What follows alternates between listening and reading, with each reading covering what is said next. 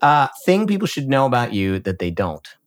Um, I'm cuddlier than I come across. that is fantastic. Hi, everybody. Welcome to the Human Element Cares podcast on modern marketing. I'm so excited to have Max How did, I did all right there, right? Absolutely. It is not spelled quite like that, but I, I phonetically I did okay. He's the managing director and chief privacy officer at Super Awesome, and he made time out of, out of his very tight schedule to do this today. So thank you so much, Max. You're very welcome. It's a pleasure to be here. So let's jump in. Uh, for those people who don't know, what is Super Awesome and what are you guys kind of aimed at in the market? So, Super Awesome is a technology company that has a single mission, which is to make the internet safer for kids. Mm. And we do that in particular in the marketing channel. So, mm. we work with all the major kids brands you can think of. Lots of publishers, app developers, website owners, anyone that is looking to engage with kids uh, in the digital realm online. Uh, and we try to make those engagements safe. So what do I mean by safe? Safe yeah. is compliant with data privacy laws, mm-hmm. which are getting stricter and stricter around the world. And we can talk about what that means. Right. Um, but we also make sure that the content they see is safe and appropriate for their age, um, and that any uh, other regulations like ad regulations, self regulation, uh, is also observed when delivering advertising to kids. So we essentially try to empower with technology infrastructure the kids' ecosystem of websites, apps, and the advertising that funds those things. So that's a pretty amazing mission, right? Mm-hmm. I mean, you know, obviously, those of us who are lay people look at uh, topics like brand safety and like, oh, you know, we, we you, all you do is read about sort of the bad stories. How do you guys sort of make sure that those things don't happen? Um, like, and and how difficult is that for kids? Well, we work in a what is essentially a closed ecosystem, right? So we have relationships with tons and tons of great kids content creators, games, educational apps, brand websites, you name it, uh, where we know that the content creator is taking care to make sure that the content is appropriate. Yep. On that one side, that's the supply side, if you like. Yep. On the other hand, we work with all the great kids brands who want to advertise to kids, who want to engage with kids, who want to shift more of their marketing budget from TV to digital because that's where the kids are going. Um, and so within that closed ecosystem, it's actually relatively easy mm. uh, to deal with brand safety issues because we're not trying to advertise on the entire internet. We're only advertising on or, or delivering ads on kids' sites and apps. So your role as chief privacy officer, what what is sort of entailed uh, in that role? So within Super Awesome, I, I, kind of look after several different pieces of the business. I look after finance and operations um, and some parts of business development. But perhaps more interestingly for this conversation, I run our KidAware training and education program. Mm. And so KidAware is really our way of helping everyone in the kids industry to get smart about the do's and don'ts mm. of engaging with kids online. And we do that from a very self interested perspective because if everyone is comfortable engaging with kids online, if people are not afraid mm. of the regulation, because sometimes it's complex, it's a bit scary, um, if we can uh, lower those fears and make people comfortable, then they will do more business. Yep. They will advertise more. They will create more websites. They won't be afraid to build new games for kids or educational apps for kids. And that's ultimately our objective because if, if there's more content for kids and more engagement, then we can sell more of our technology. Of your sort of client population, who who do you work with kind of the most on those topics? You know, is there a is it a gaming company or an entertainment company or kind of where you who are your sort of biggest uh, partners from a client perspective? Well, we work with about 250 uh, brands um, that are in the kid space, either what we call endemic brands, so that's every toy company you've ever heard of, yeah. every entertainment company that has a kids content focus that yep. you've ever heard of. Then we also work increasingly with what we call non endemic kids brands. So companies like, uh, I don't know, athletics wear, personal care, travel, even automotive, you know, retail, all of these sectors are starting to realize that kids have tremendous influence on yeah. purchasing decisions. Yeah. Um, they have increasing spending power of their own. Mm-hmm. Um, certainly, uh, you know, when it comes to clothing, personal care accessories, etc., when they, you know become tweens or teens, uh, but also they have tremendous influence in the family home we do quite a lot of primary research. So every month we poll thousands of kids and ask them lots of different questions to Yeah. learn about what's hot, what are they watching, what devices are they using, uh, what are they doing online, etc. And one of the things that we ask them, and we also ask parents, is you know which categories of product do you influence in the home? And then we compare what the kids say versus what the parents say. now, there's interestingly often In not- my house, it's always the same thing. What the kids say and what the parents. It's, we're always on the same page. Well, you would be surprised that actually, in, in most categories, there is actually not that much difference. Usually, Yeah. five to ten points difference between those Yep. two. But what you might uh, uh, be more surprised by is the degree to which kids influence purchasing decisions on regular products that have nothing to do with kids. Yeah. Where the company goes on holiday, what toiletry brands they Oh, yeah. buy Yeah.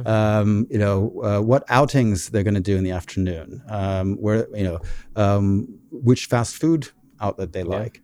So there's a tremendous amount of influence there. And I think a lot of big brands are just starting to realize that and think about, well, maybe I should have a kids marketing strategy. Yeah.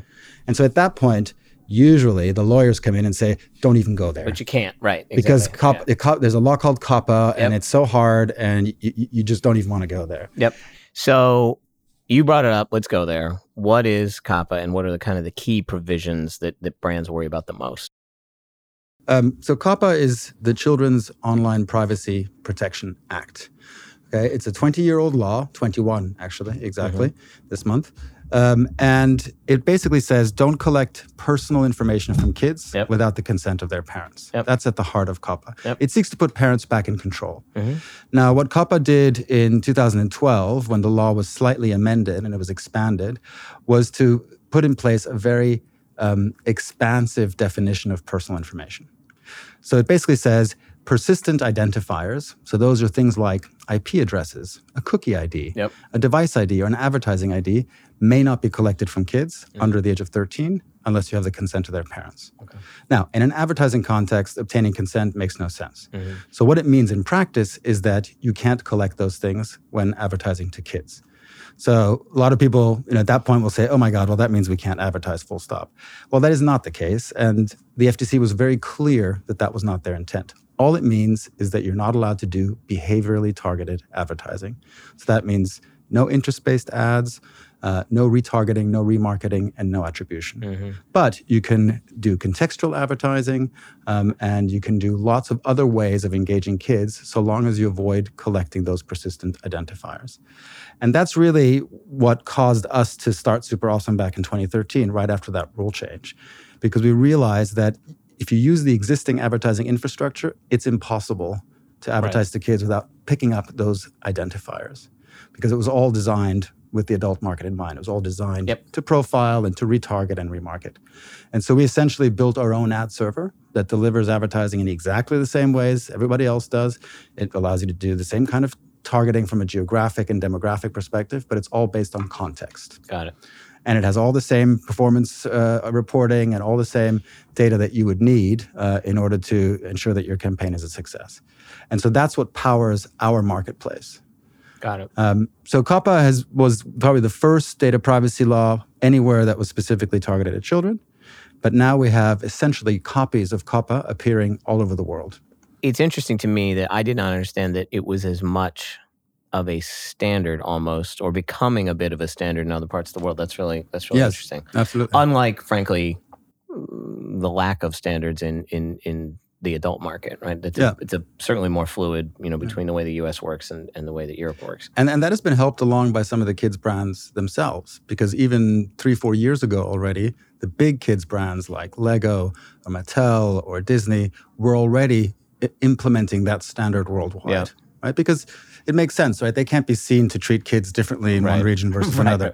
And so they, we they only exploit children in other parts of the world. Yeah. yeah, yeah. yeah. That so- doesn't work. um, not if you're conscious of your brand. That was deftly handled, man. um, so, talk to me about the current state of play here in the U.S. market um, around privacy. You were just in Washington yesterday. Where where are we in in regard to uh, any significant or material changes uh, in in legislation here in the U.S. Uh, or or even on a state level? Obviously, the most prominent of those states that have taken matters into their own hands is California. Yep.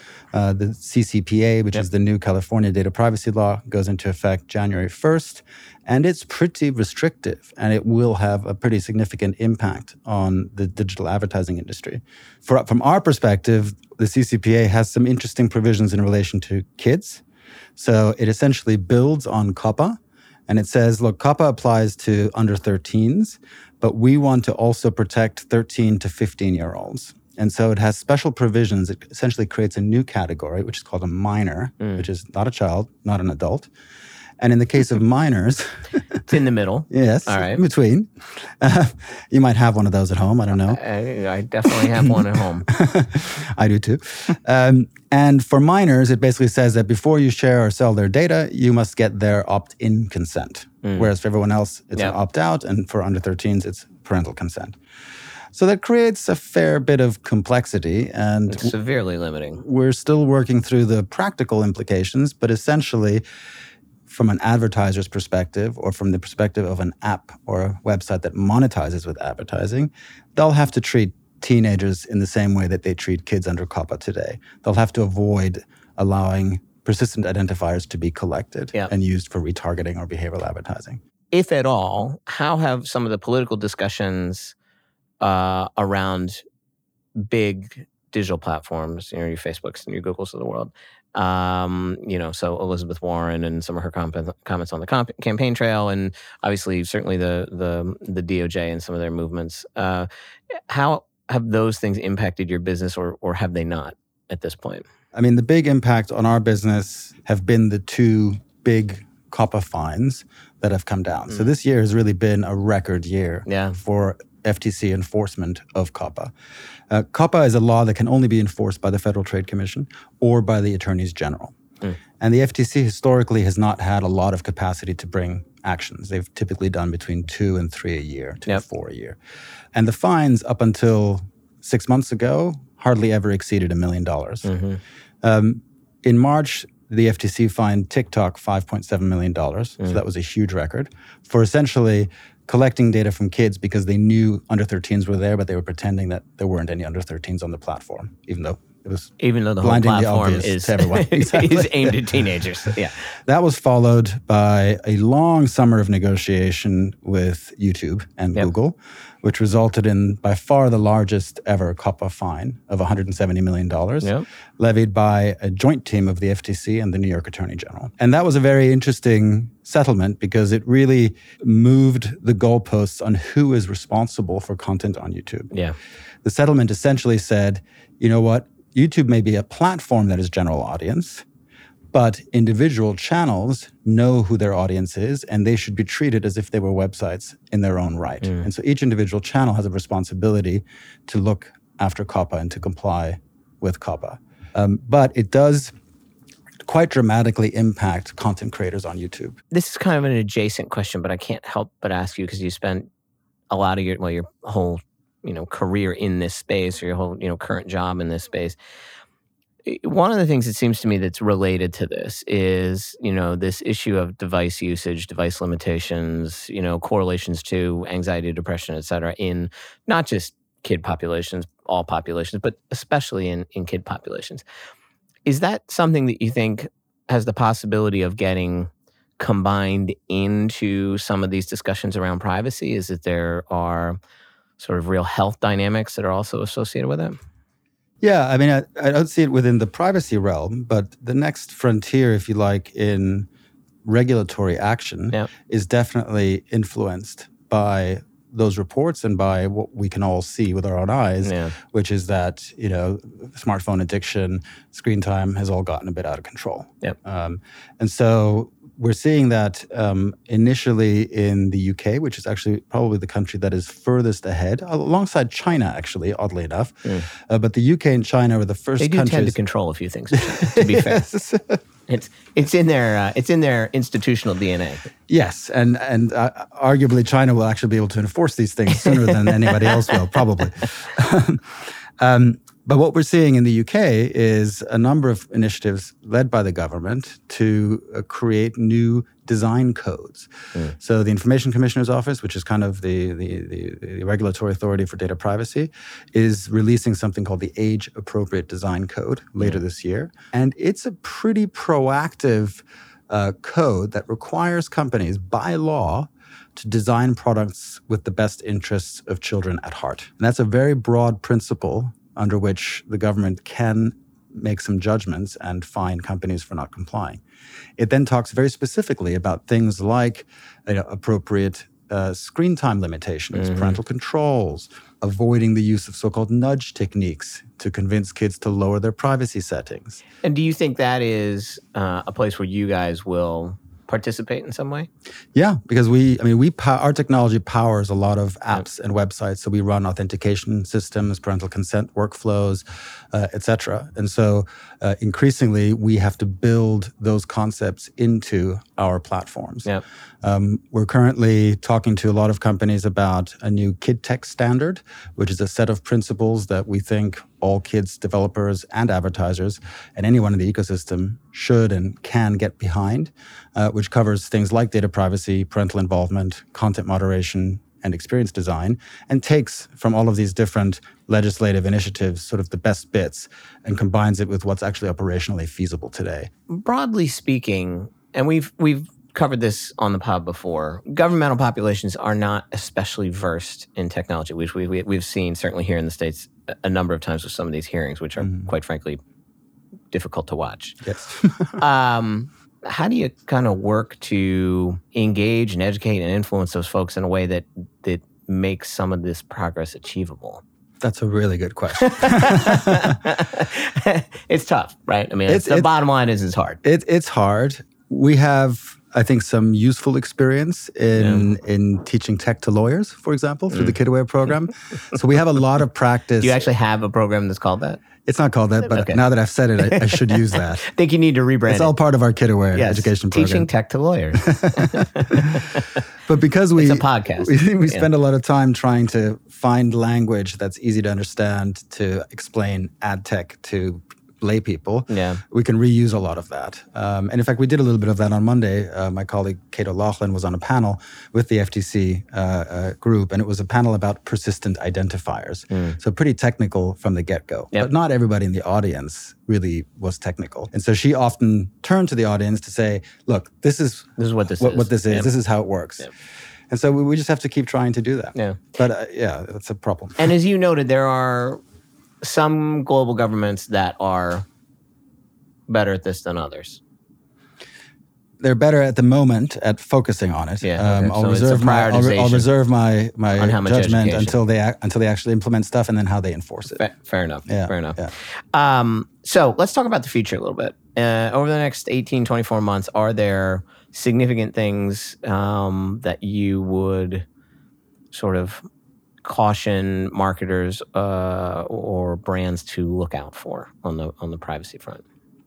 Well, I think you know if you follow the trends of enforcement in the U.S. and of legal risks in the U.S. So it's COPPA enforcement on the one hand, but there's also uh, civil lawsuits and civil litigation. Um, you can't file a civil lawsuit under COPPA directly, but what we've seen increasingly is uh, you can file a lawsuit under state privacy laws, and then you can cite COPPA as the standard. Uh, so we saw that in 2017 with a volley of lawsuits against uh, the makers of several apps and games, um, and we're seeing more and more activity there. This, the, the common trend across both of those is that they started out at the content level, so in other words, the publisher side, Yep. because that's where COPPA applies most directly. Yes. They then moved up into the ad tech stack with a number of ad tech vendors being named as co defendants in lawsuits. And then it went up into the exchange with the New York Attorney General's uh, fine against Oath back in December, which was a million dollar fine under COPPA Yep. uh, because they were trading kids' inventory in an illegal way. And so you can see the direction of travel here is Yeah. getting closer to the agency, it's getting closer to the brand, it's getting closer to the DSP. And so we think that the the focus of the regulators is going to be increasingly on holding the brands and the instructions they give to their ad tech ecosystem also responsible for the data Inclusive- collection that inclusive happens. of their agents. I think so. Um, so that's something that we would Well, that we would keep an eye on. just thought just thought I'd come in here and make your day. I, that, that's grim. Uh, I understood there'd be no accountability. so uh, that's really fascinating. I think it's a and it's a really powerful observation, obviously, with a lot of implications. Let me ask you this: in the in the Google example, as part of that settlement, did they somehow limit civil exposure? Do they still have a civil exposure on that front, or or or would they, or was it strictly sort of a regulatory compliance exposure? The settlement did not limit their civil exposure in any okay. way, and it did not inoculate them in any way from anything outside of what the FTC does. So I think I think so Google in can theory, if some lawyer decided they wanted to aggregate, you know, uh, kids who had seen the, the, the, I, I, believe there are, in harmed. fact, some lawsuits pending still from from last year um, that essentially uh, accuse YouTube of collecting personal information from kids. Um, so there's definitely one filed last year, and I think it's still going. Interesting. And that was not affected by the settlement, as far as I know. Mm. Wow. Well, that's upbeat for them too. Okay. What's the one thing that people aren't talking about in our industry around these topics that they should be? I mean, I think I think what people aren't talking about, and we're going to try and make them talk about a bit more going forward, is why do we need all those persistent identifiers? It's kind of a nerdy thing to say, mm. um, but we have so gotten used to everything has to have an IP address or a cookie ID yep. or a device ID attached to it, and actually, most of the time, it's not necessary. And I'm, you know, I'm not, I'm not saying that you know profiling doesn't have value and behavioral advertising doesn't have value. It does, and for those purposes and for retargeting and so yep. on, then you do need that. But I w- reckon that 95% of them that of those that are collected are never actually used for one of those things. They just get dumped into some database and never really used or not used well in any case. And if you think about our infrastructure from that perspective, as I suspect eventually the legislators will when they yep. finally get their head around it. Um, in, in, Europe, they've kind of started to do that. Um, then people will realize, you know what, we can actually build a highly functioning web infrastructure that doesn't need all those unique identifiers. I don't need to know every moment where you are, and I don't need to attach that to every ad impression.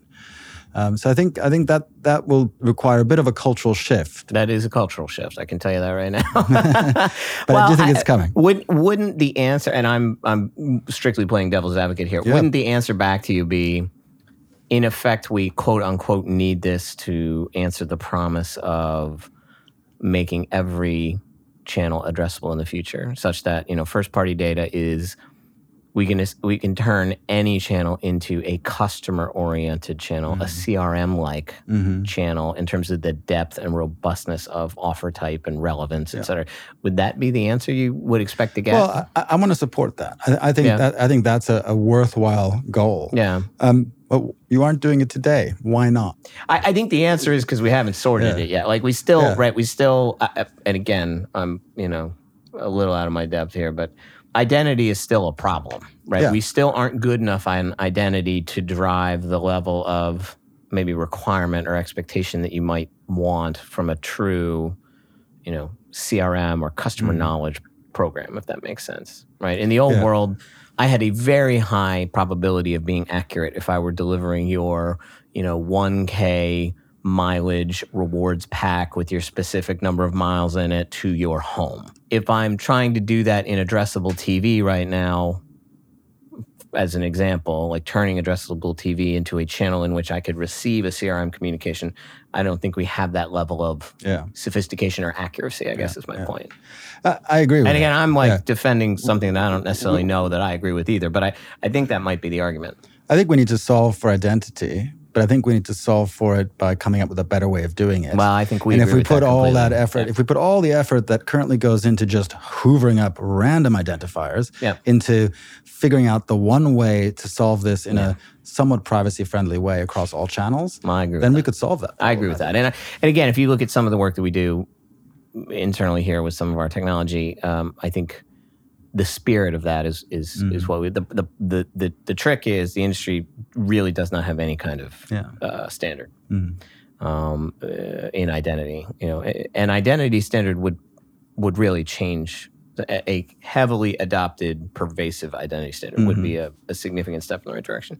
Um, awesome. So let us jump into uh, the lightning round. Are you ready? Okay, I'm ready. I think.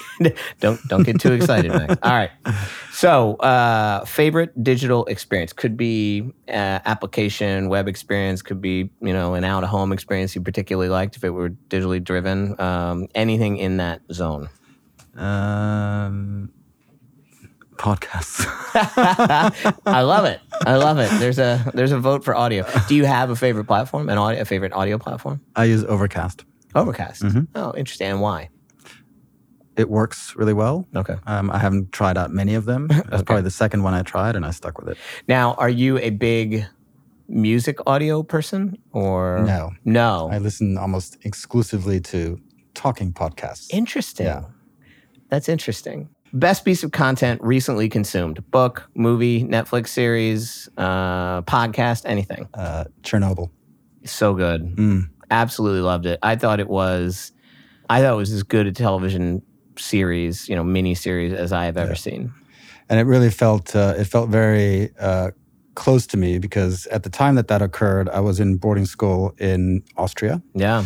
um, and we I remember it very well because they suddenly took away the milk, they took away the cheese, Yeah. they, they had, we had to change our diet. You know, there was like real fear about it. It was, it was impacting that region. Yeah.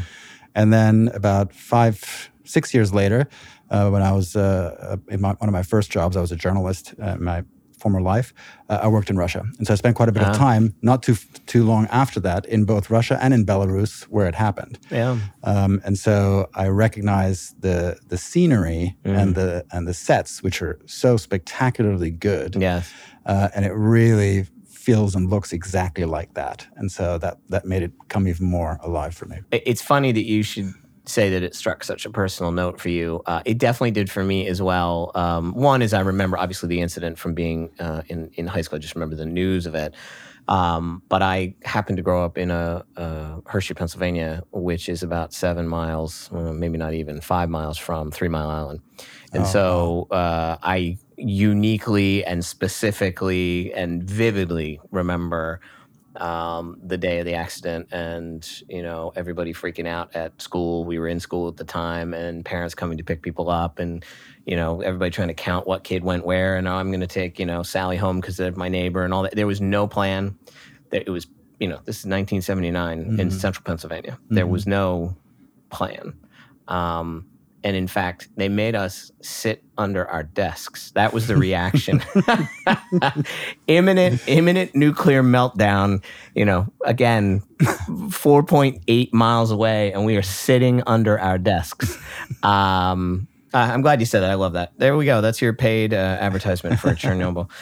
Uh, best piece of career advice you've either given or received. Be nice. I know it's really uh, brief. Yeah, But you know somebody what? said that to me if, uh, about 10 years ago, right? Actually, you know why it was so relevant? Is because it was said to me, it wasn't 10 years ago, it was more 20 years ago. It was right during the first internet boom when shit got really crazy, when greed went nuts, Yeah. like summer of 2000, spring of 2000, 99, 2000. And, you know, I was working in investment banking at the time, so it was ruthless out there. Mm. Yeah. And I was still young and impressionable, and I was seeing the partners with their ruthless approach. And some a, a partner in a different part of the business was observing this, and he's the one that came over and said to me, you know, look, these guys will come and go. Economic times will come and go, but you should just be nice throughout, Yeah. and you'll make longer term better business decisions. And, and I think that was a good point in time to be saying that because I've met a lot of assholes along the way. I tell you what, uh, that's as good a piece of advice uh, as we've as we've had. I, I I think you're exactly right. I mean, you see it all the time in in any industry, uh, and, and you know it's funny. It's the one thing that we all talk about out of the meeting. You go out of the meeting, and what's the first thing you talk about? You're Oh, like, that guy was nice. that guy was that guy was a good guy, or you know she Mm-hmm. was fantastic, or conversely, you're like they were a real jerk. Like that. That is the. It's the first thing you talk about when you leave the room. It's almost like what's your self filter for like what are people going to say about me when I leave this meeting? Mm-hmm. Um, it's a great point. You are based in London. Yes. Okay. Do you have a favorite football club? Um, no, I was going to tell you about my local football club. I love it. Tell me. um, but I, I genuinely can't remember what it's called.